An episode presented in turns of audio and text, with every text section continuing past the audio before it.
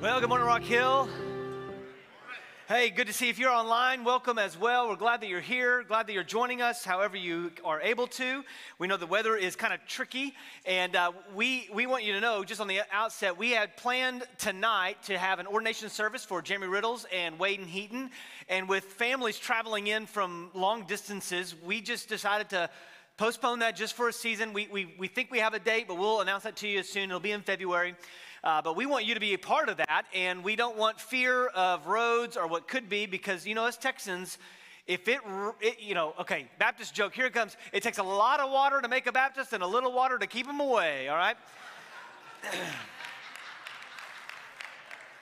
so we, we just want to be aware of the weather. We're trying to be concerned with that. So uh, just be aware that's going on. Now, if you have your Bibles, turn to Habakkuk, Habakkuk chapter 1. We began this series uh, last week. We'll be in it for the next couple of weeks after this.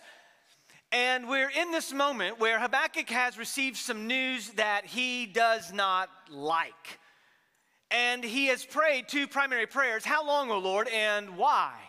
Things that we often pray when life doesn't turn out the way that we think it should. He's received some unfortunate news because internally the people of God are at, uh, uh, they're not obeying the law. And when the people disobey God's rules or God's laws, let's just be really frank, things don't go well.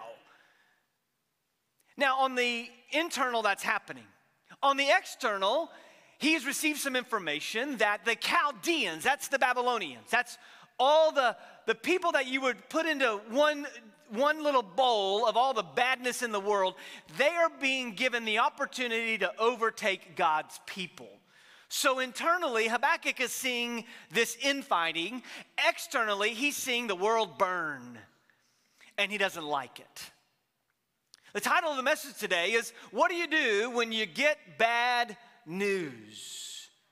What, what do you do when the information you're receiving is contrary to the information you were perceiving. You thought things were going to go one way, but they went another. You went in for a regular checkup to the doctor, and they hand you a moment of dialogue that was not what you expected. You're having a conversation with your children, and you think this is going to be a great reunion, but they're saying, I never want to talk to you ever again. You get news that is opposite of what you thought you were going to get. You had an expectation, and it's not hard. If you're a rational person, and we're rational people in this room, if you're a rational person to flip on the news and think the world is about to be over, I'm getting information that is bad. And it's not hard to become discouraged from this. And I, have shared this before, but it is not hard for us to become discouraged. It comes naturally. We naturally become discouraged. It is hard to walk with encouragement.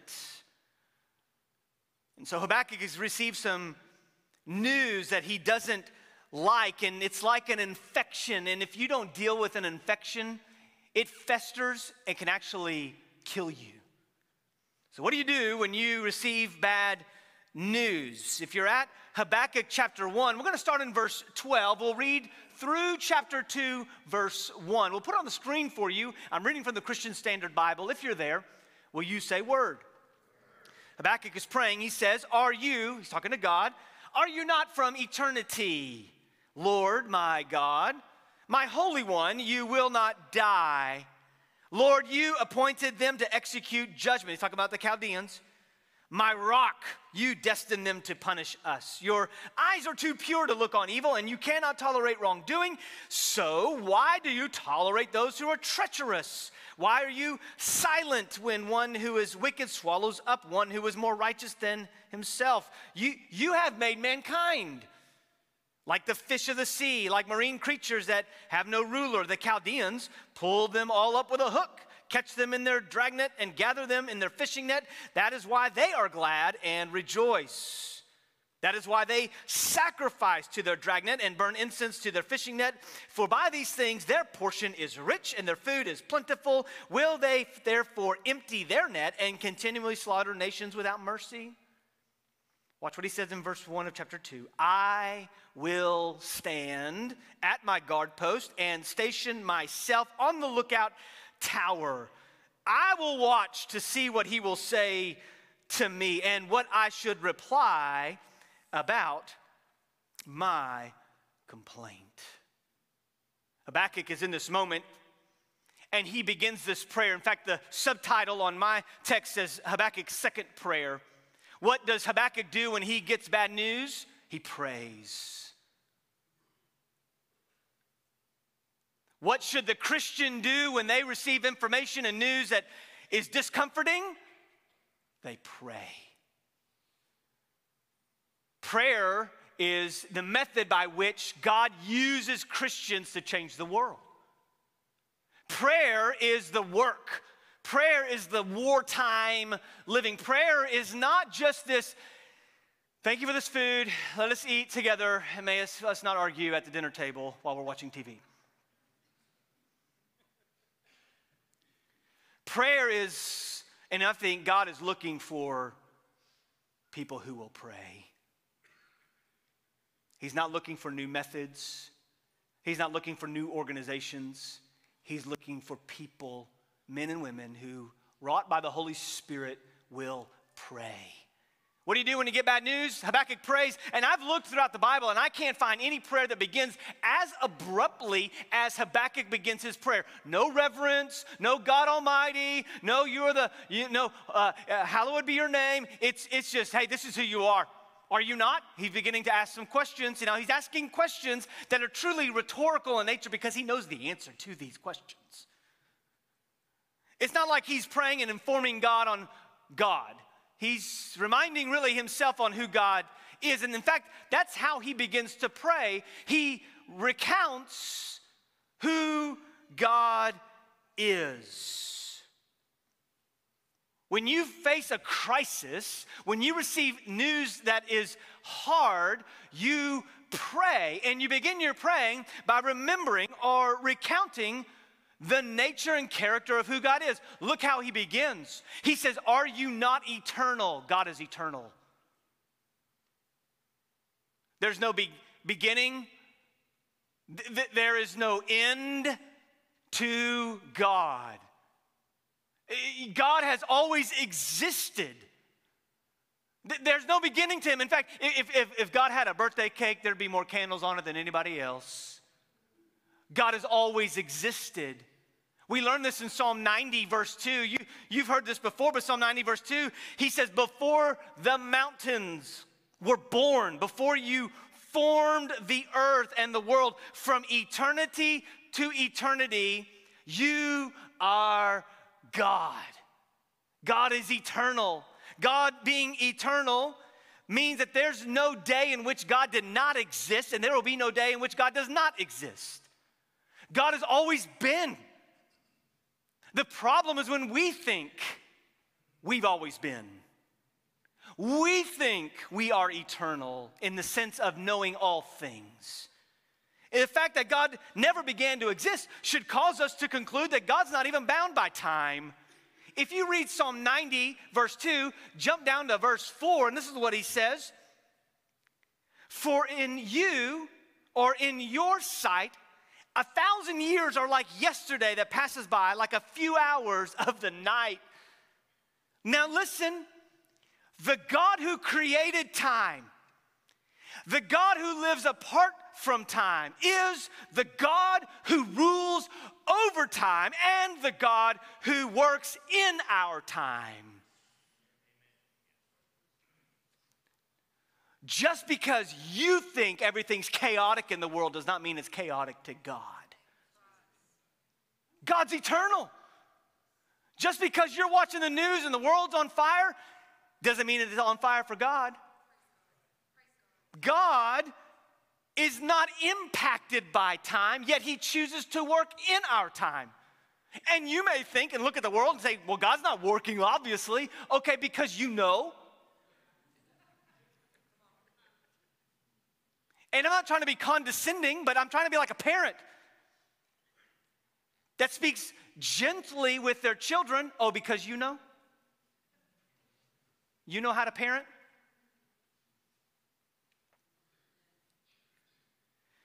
And when we think God's not in control, is the second you've not remembered that He is.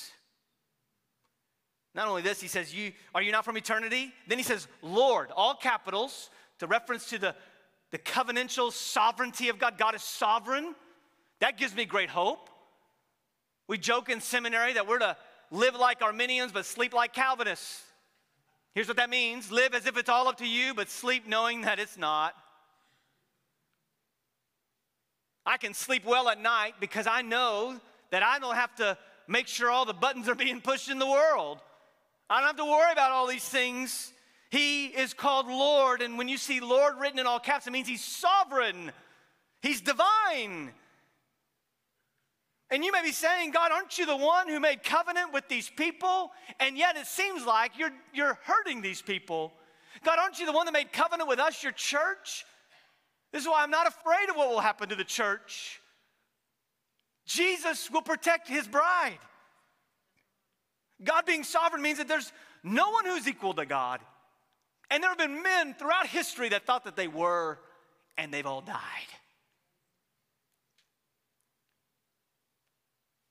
I say this with gentleness.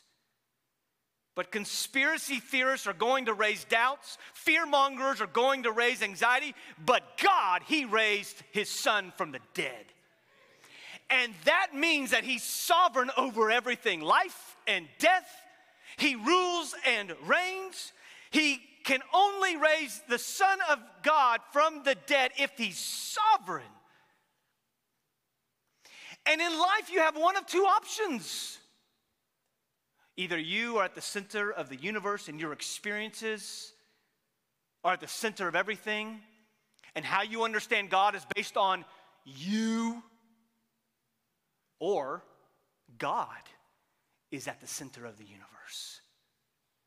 And you don't define God by your experiences, He defines you in the middle of your experiences. God is sovereign, He's over all these things. And I'm telling you, it's dangerous if life is all about you. If life is all about you, on one moment you're happy because people have said nice things to you. And then the next you're sad because somebody doesn't like you. If you read about the Apostle Paul, he didn't care because he even looked before the Lord and said, I'm, this is after he was converted, I am the chief of sinners. If Paul, the apostle, is saying that, what kind of category am I in?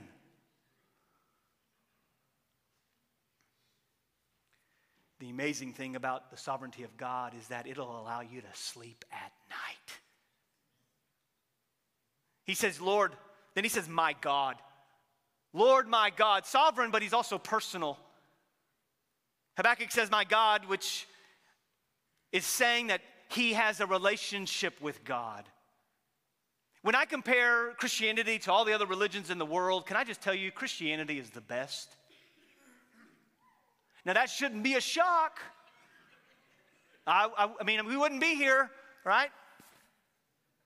Christianity is by far the best when you compare all the other religions. Why? Because our God is personal. How do you think you have personality or characteristics, enneagrams? How do you have any of that? God. He gave us personalities, He gave us characteristics. God is not some impersonal force.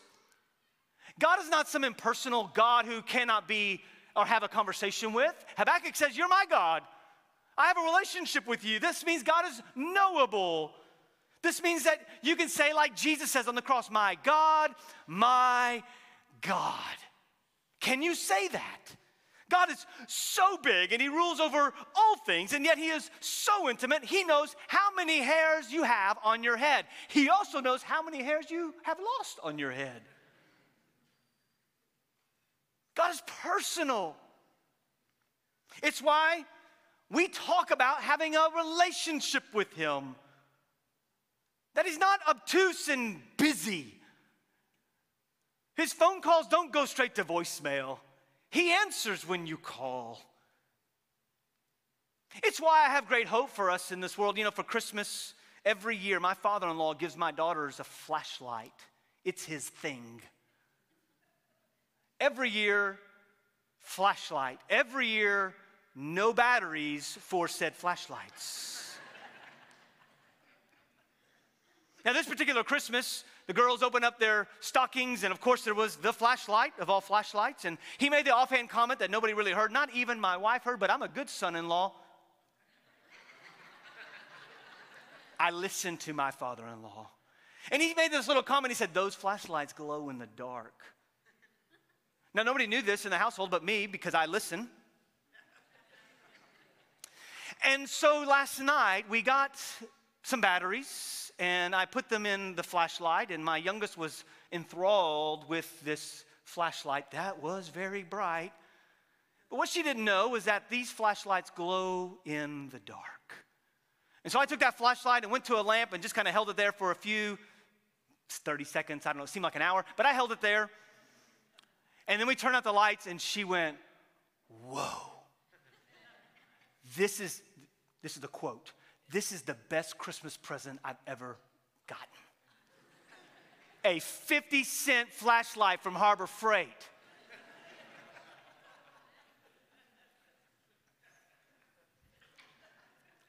That, okay. What does that have to do? Okay. That flashlight is utterly useless when the lights are on. But when it's dark, whew, it shines bright. The church shines brightest when it's dark. Why is the world so broken? Is it broken? It is. Why? People need Jesus. The church, her mission has not changed because the calendar is flipped over. The church has a mission, and the mission is to help people who are far from God to become followers of Jesus. And because of dark days, or however you want to describe this present darkness, is that the church is going to shine her light bright as a city on a hill that cannot be shaken. And that can't happen if God is aloof and disconnected. He's personal and he's relational and he desires a relationship with you. And that can only happen through Jesus Christ. To all who would believe, to all who would confess him as Lord, he gives them what? The right to become his children. That means you have family relationship and family, oh, we stick together. Jesus comes to us in his teaching. Jesus comes to us in his person. Jesus comes to us in the cross. He comes to us through the apostles, through his word, and he is speaking to us and he makes us alive. But not just that. John 10 10 says, I didn't come just to bring you life, but to have life more abundantly. So the world's gonna look at the church and say, Why are y'all so happy? I have Jesus in my heart. I'm not worried about today. My God is eternal, my God is sovereign, and He knows my name. The church will shine bright. But not just that, He says, My Holy One. God is holy.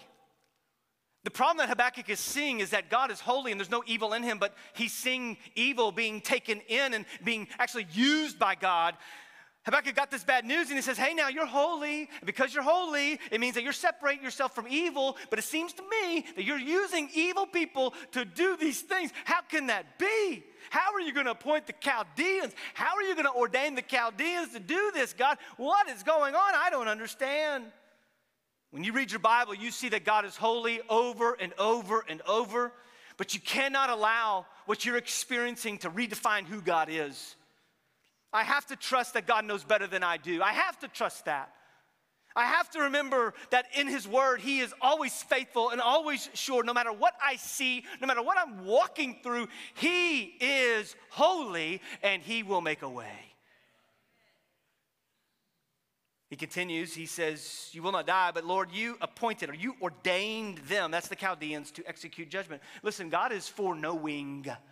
God is foreknowing. That means that God rules all things and areas where his rule might be thwarted, he overrules those things. I trust the foreknowledge of God because we have this inerrant word. We have this word today because of the foreknowledge of God. And it's perfect and pure and sufficient and infallible and clear, and you can understand it. Prophecy after prophecy was made in the Bible, and they've all come true except for one. It's the last one in the whole entire book of the Bible. Jesus says, I am coming soon. Every day you wake up, you're one day closer to the return of Jesus. I'm not predicting or prophesying that date. I don't know that date, but I know this. When I woke up this morning, I'm one day closer to his return. Foreknowledge means that God knows what's coming down the pike. And guess what? God's not scared. God's not worried. He knows all these things. Now, listen, you have free will. You have the decisions that you have to make. You, you've got to be able to answer to certain things. You're responsible for the decisions you make. And, and you might even try to cause a mutiny in the caboose of the train on the tracks to God's kingdom. But God's got us as the church on his tracks. And that train is driven by conductor Jesus. And conductor Jesus is going to deliver us home. It's just a matter of time. And next week, we're going to talk more about faith, but, but listen to me faith is not knowing, faith is knowing the Father who is all knowing. He calls him my rock. That means God is trustworthy. We'd sing on, particularly on Sunday nights uh, growing up, on Christ, the solid rock I stand. All other ground is sinking sand, but Habakkuk is feeling like he's in the middle of sinking sand. I don't feel like I'm on a rock, but he says, You're my rock. A rock is trustworthy, it's solid, it's, it's a good foundation. And he's saying, you're, you're trustworthy, you're worthy of trust, you're my rock, you're stable. I feel like I'm experiencing an earthquake, everything is shifted. You're supposed to be the God who stabilizes, and I don't feel stable, but you're my rock. But you've destined them to punish us.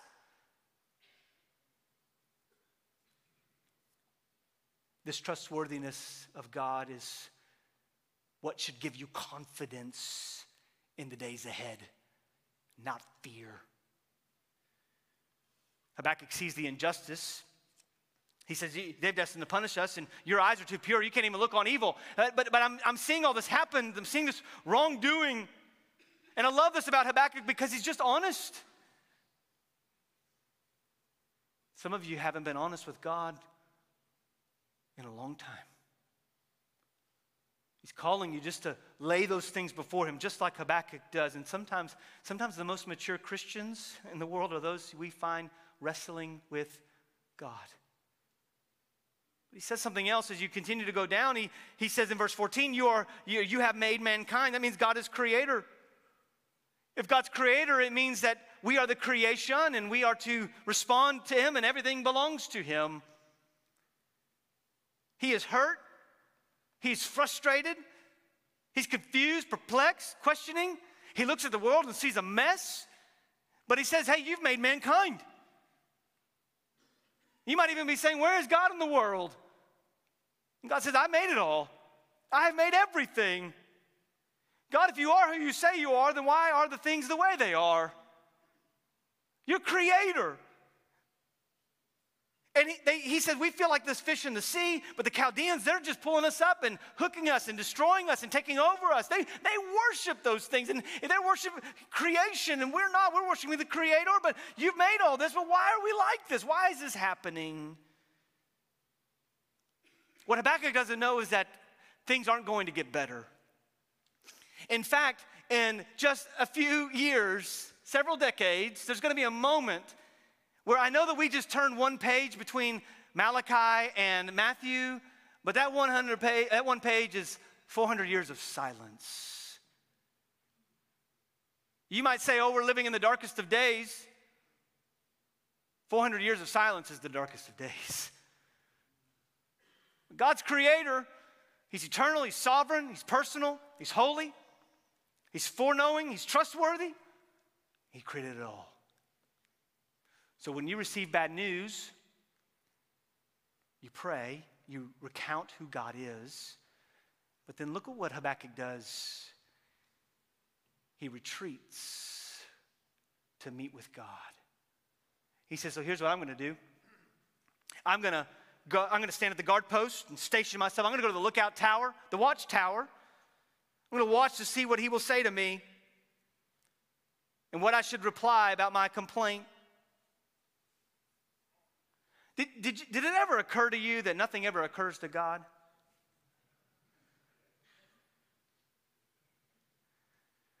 So Habakkuk, instead of having all the answers, he, he goes, I'm just going to take a step back now. I want to listen. I want to watch. You know, going to a watchtower was about uh, was kind of a strategic move. You you would go to these places so you could observe from a different standpoint. You know, when, the, when you're in the middle of it, it's hard. Like you get lost in the in the woods. But, but here he's saying, I, I want to get a different perspective. I, w- I want to maybe get a little bit higher. It's why, it's why you can, again, you can have the beach. I, I, I want to go to the mountains. Right? Because at the mountains, you get a higher vantage point. And we understand that God sees and He hears and He knows what's on your mind. He's not afraid of what's on your mind, He, he knows what's in your heart. But here, Habakkuk is not informing God, he's inviting God. God, I'm inviting you. I need to watch for you. I need to wait with you. I need to meet with you. He stops and says, I, I know what I'm going to do. I'm going to stand at my guard post. That means I'm going to be ready. I'm going to station myself. I'm not going to leave. I'm going to go to the lookout tower. It's his high post to get his perspective. I'm going to watch to see what he will say to me. That means I'm going to listen. I'm going to watch for it. I'm going to see what he has to say about what I've said. Waiting requires faith. If you lack faith, you won't wait. Some of you aren't waiting on the Lord because your faith is fragile. You've got news that is bad. Part of our issue is that faith just isn't natural. I don't naturally have faith. I naturally, when I hear news and see things going on in the world and people asking me to fix it, as if I have some insight to fix all that, When I get that kind of information, it's easy for me to retreat into fear and doubt. That's what's natural for me. It's natural for me to become discouraged. It's natural for me to see this play out and be the worst case scenario. That's what's natural for me. They're like a, a weighted blanket or like a dumbbell that I've latched onto my ankle and walked all over town. When I fear and I doubt, I run to my own willpower, I run, I run to my own knowledge base, and I run to my own experiences instead of running to God. But faith, faith is a gift of God. By grace, through faith, you are saved. And by grace, through faith, God works in our situations and He works in our relationships and He molds us into the image of His Son. Habakkuk goes to his watchtower which is Habakkuk saying, I've not forgotten God. I will retreat and meet with him. He goes to a specific place. He looks out and he waits to hear from the Lord. Do you have a lookout tower in which you meet with God? Do you have a place and have you carved out time to meet with Him? No binging on Netflix, no Spotify, no internet, no phone, no TV, no sports, no news. Just you and God. Where you actually stop and you listen. And I'm talking about you getting radical about this. You changing your sleeping patterns so that you can extend your time to meet with Him where you choose to not sleep in on a Saturday, but choose to be a little tired, but to meet with Him on that Saturday. Habakkuk stops, he watches, he listens. He wants to meet with God, he wants to hear what God has to say, and God's going to answer him. We'll see that next week. And I wish I could control even my own schedule week in and week out, but there's sometimes I can't control my own schedule. And I can't certainly control your schedule. But this morning, here's what we want to do just a little bit different. We'll have a time of invitation. If you need to talk to somebody about what it means to follow Jesus, we, we want to meet with you about that. If you need to pray with us, we want to pray with you. But at the end of our time of invitation, we're then going to have an extended time to respond and worship to Him. Because I think there's some of us in this room that have gotten some bad news and we need to meet with Him. And so today, your circumstances may not look like anything but the will of God, but they are the will of God. And you need to say today, I'm going to stop. I'm going to listen. I'm going to see what He has to say because even if God tells you something hard, it will be for your good. Habakkuk teaches us that when we get bad news, we recount who God is and we retreat and meet with Him. And we want to give you space to do that this morning. Will you pray with me? Father, we come to you now, and Lord, we're asking that as people now have heard your word, they would respond to you. If they're online right now and they need somebody to pray with them, that Father, they would just put pray. And somebody will meet with them now and pray. If they need to talk to somebody, they would email in, info at rockhillbc.com and someone will meet with them. But Father, in this room, Father, we're asking that you would do a move of your spirit so that we can respond to you in spirit and in truth. We're asking this for your glory and our joy. In Christ's name.